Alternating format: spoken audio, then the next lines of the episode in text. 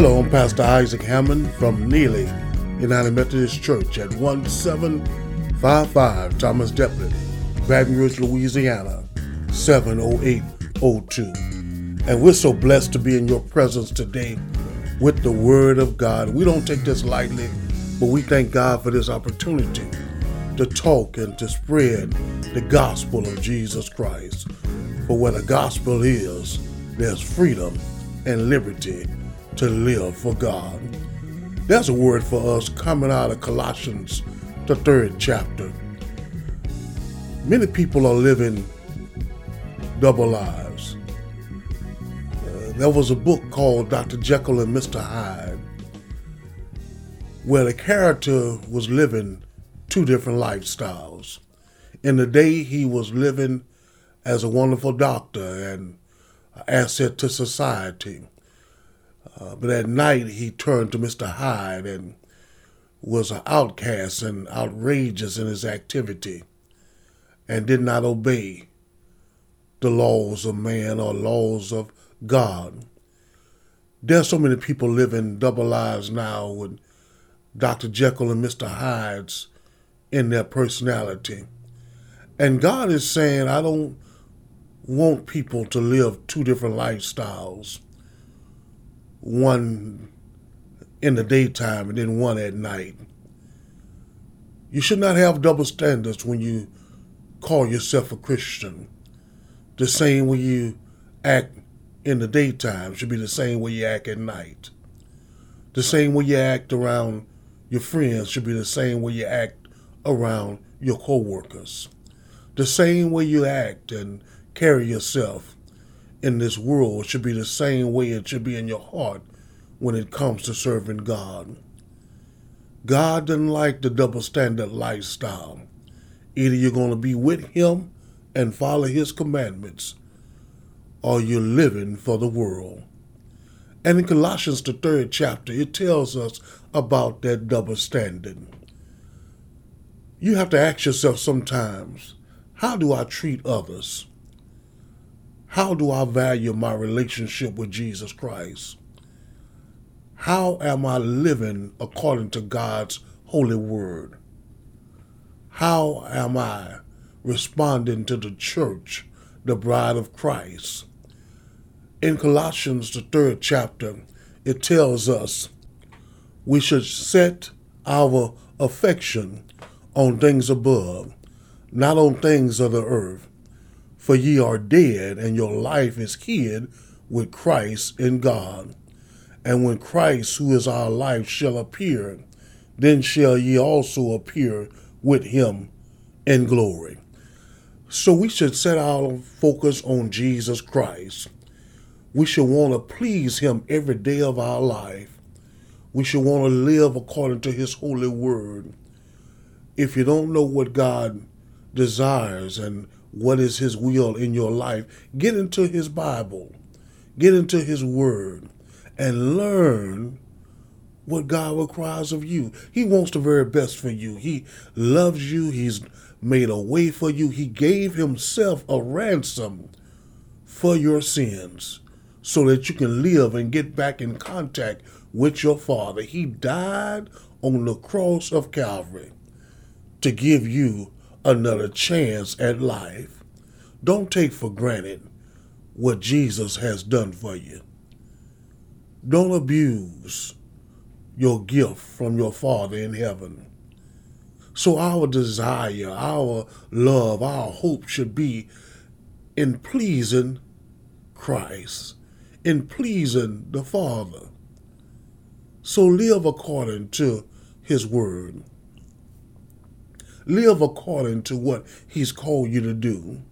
For one day, when Christ returns, we shall be with Him forever. There will be no cutting any deals. There will be no turning back. There'll be no, can I have another chance?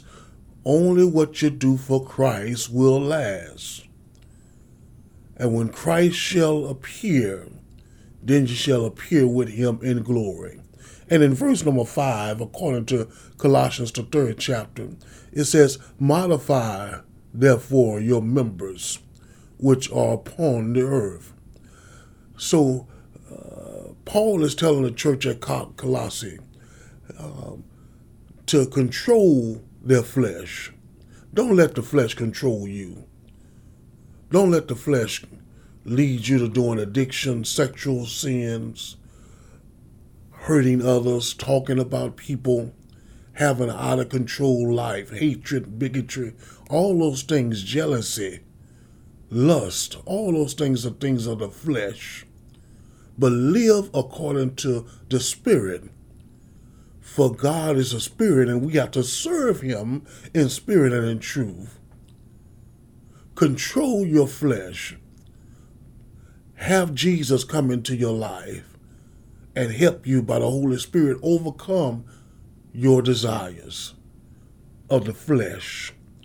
And in verse number five of Colossians third chapter says, Stay away from fornication, uncleanness, inordinate affection, evil concupiscence, covetousness, which is idolatry.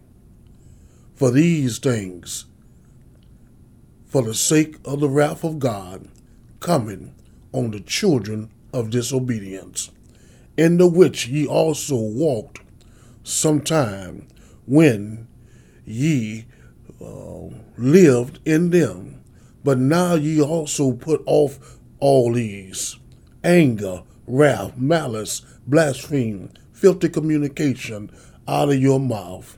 Lie not one to another, seeing that ye have put off the old man, which is his deeds. So if you give your life to Christ, leave the fornication alone, the uncleanness, anything that's evil. God will reveal it to you by the Holy Spirit. Your conscience will speak to you and say, Don't do this. Don't lie. Don't create an environment of hatred. Don't desire something that's not belonging to you. Don't lust after the things of the world and begin to pursue that because you want it. Oh, we all come from the dust of the ground, so we're going to desire the things of this world because we come from the world. But our spiritual man comes from God, so we have to be strong in the spirit and control our fleshly desires. All the Ten Commandments says, Thou shalt not covet thy neighbor's belongings. When you see yourself falling victim and desiring things that don't belong to you, lusting after some things that you desire in the flesh, lying, doing mischievous things that's not of God, think about the end picture. That's what the Bible tells us in Romans 7 chapter. Think about the end, when Jesus shall return and we shall be with him for all eternity. It will be worth it in the end. Your living is not in vain. Just keep living for the Lord. One day it will pay off after a while.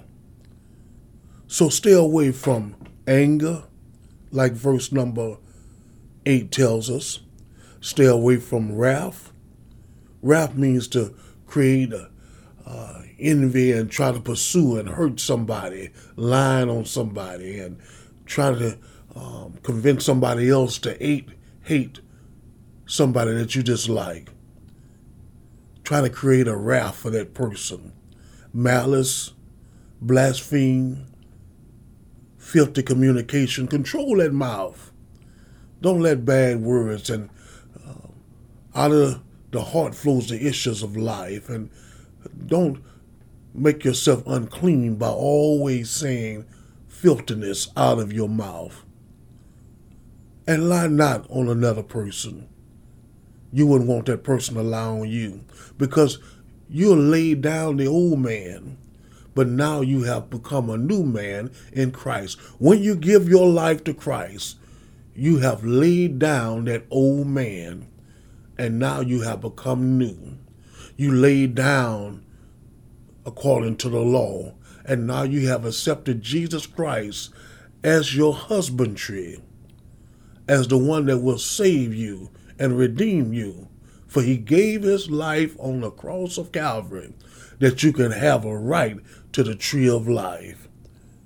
So serve him because he's given you life everlasting. He's given you hope. He's given you joy, peace, and understanding and forgiveness. So serve him and keep your faith in him. He's not asking for much. He's done much more than you can ever do for him. Trust in him and lean not to your own understanding, but in all your ways acknowledge him, and he will direct our path. In verse number 12, it says, What you need to do as people in this world is to put on, therefore, as the elect of God, holy and beloved, bowls of mercy, kindness, humbleness of mind meekness, and long suffering, forbearing one another, and forgiving one another. If any man have a quarrel against any, even as Christ forgave you, so also do ye. And above all these things, put on charity, which is the bond of perfection. Charity means put on love. So we should for, forbear one another. That means when somebody else is hurting, hurt for that person. Help carry that load. Be a kind ear to hear and have kind words to say. Forgive one another, for we know not what we do. If anybody has a beef or quarrel with anyone, let it go. Christ forgave you why not forgive somebody else? How can you say you're a Christian when you've never seen Jesus Christ face to face? But yet you hate the one you see every day. Forbear and long suffering. Endure hardship like a good soldier. Whether it be a sickness, problem on the job, let Jesus fight your battle. Problem in your home meekness, humbleness in mind. Don't think too more of yourself than you think of other people. You take the low road and let God take the high road. Be kind one to another and try to live a holy life because Jesus tells us that the Father is a holy God and he wants his children to be holy and desire to be holy and to please Him and conform themselves to Him and be ye transformed by the renewing of the mind and don't live after the world but live after the calling of God is on your life. I'm going to say a prayer today. I hope this bless somebody.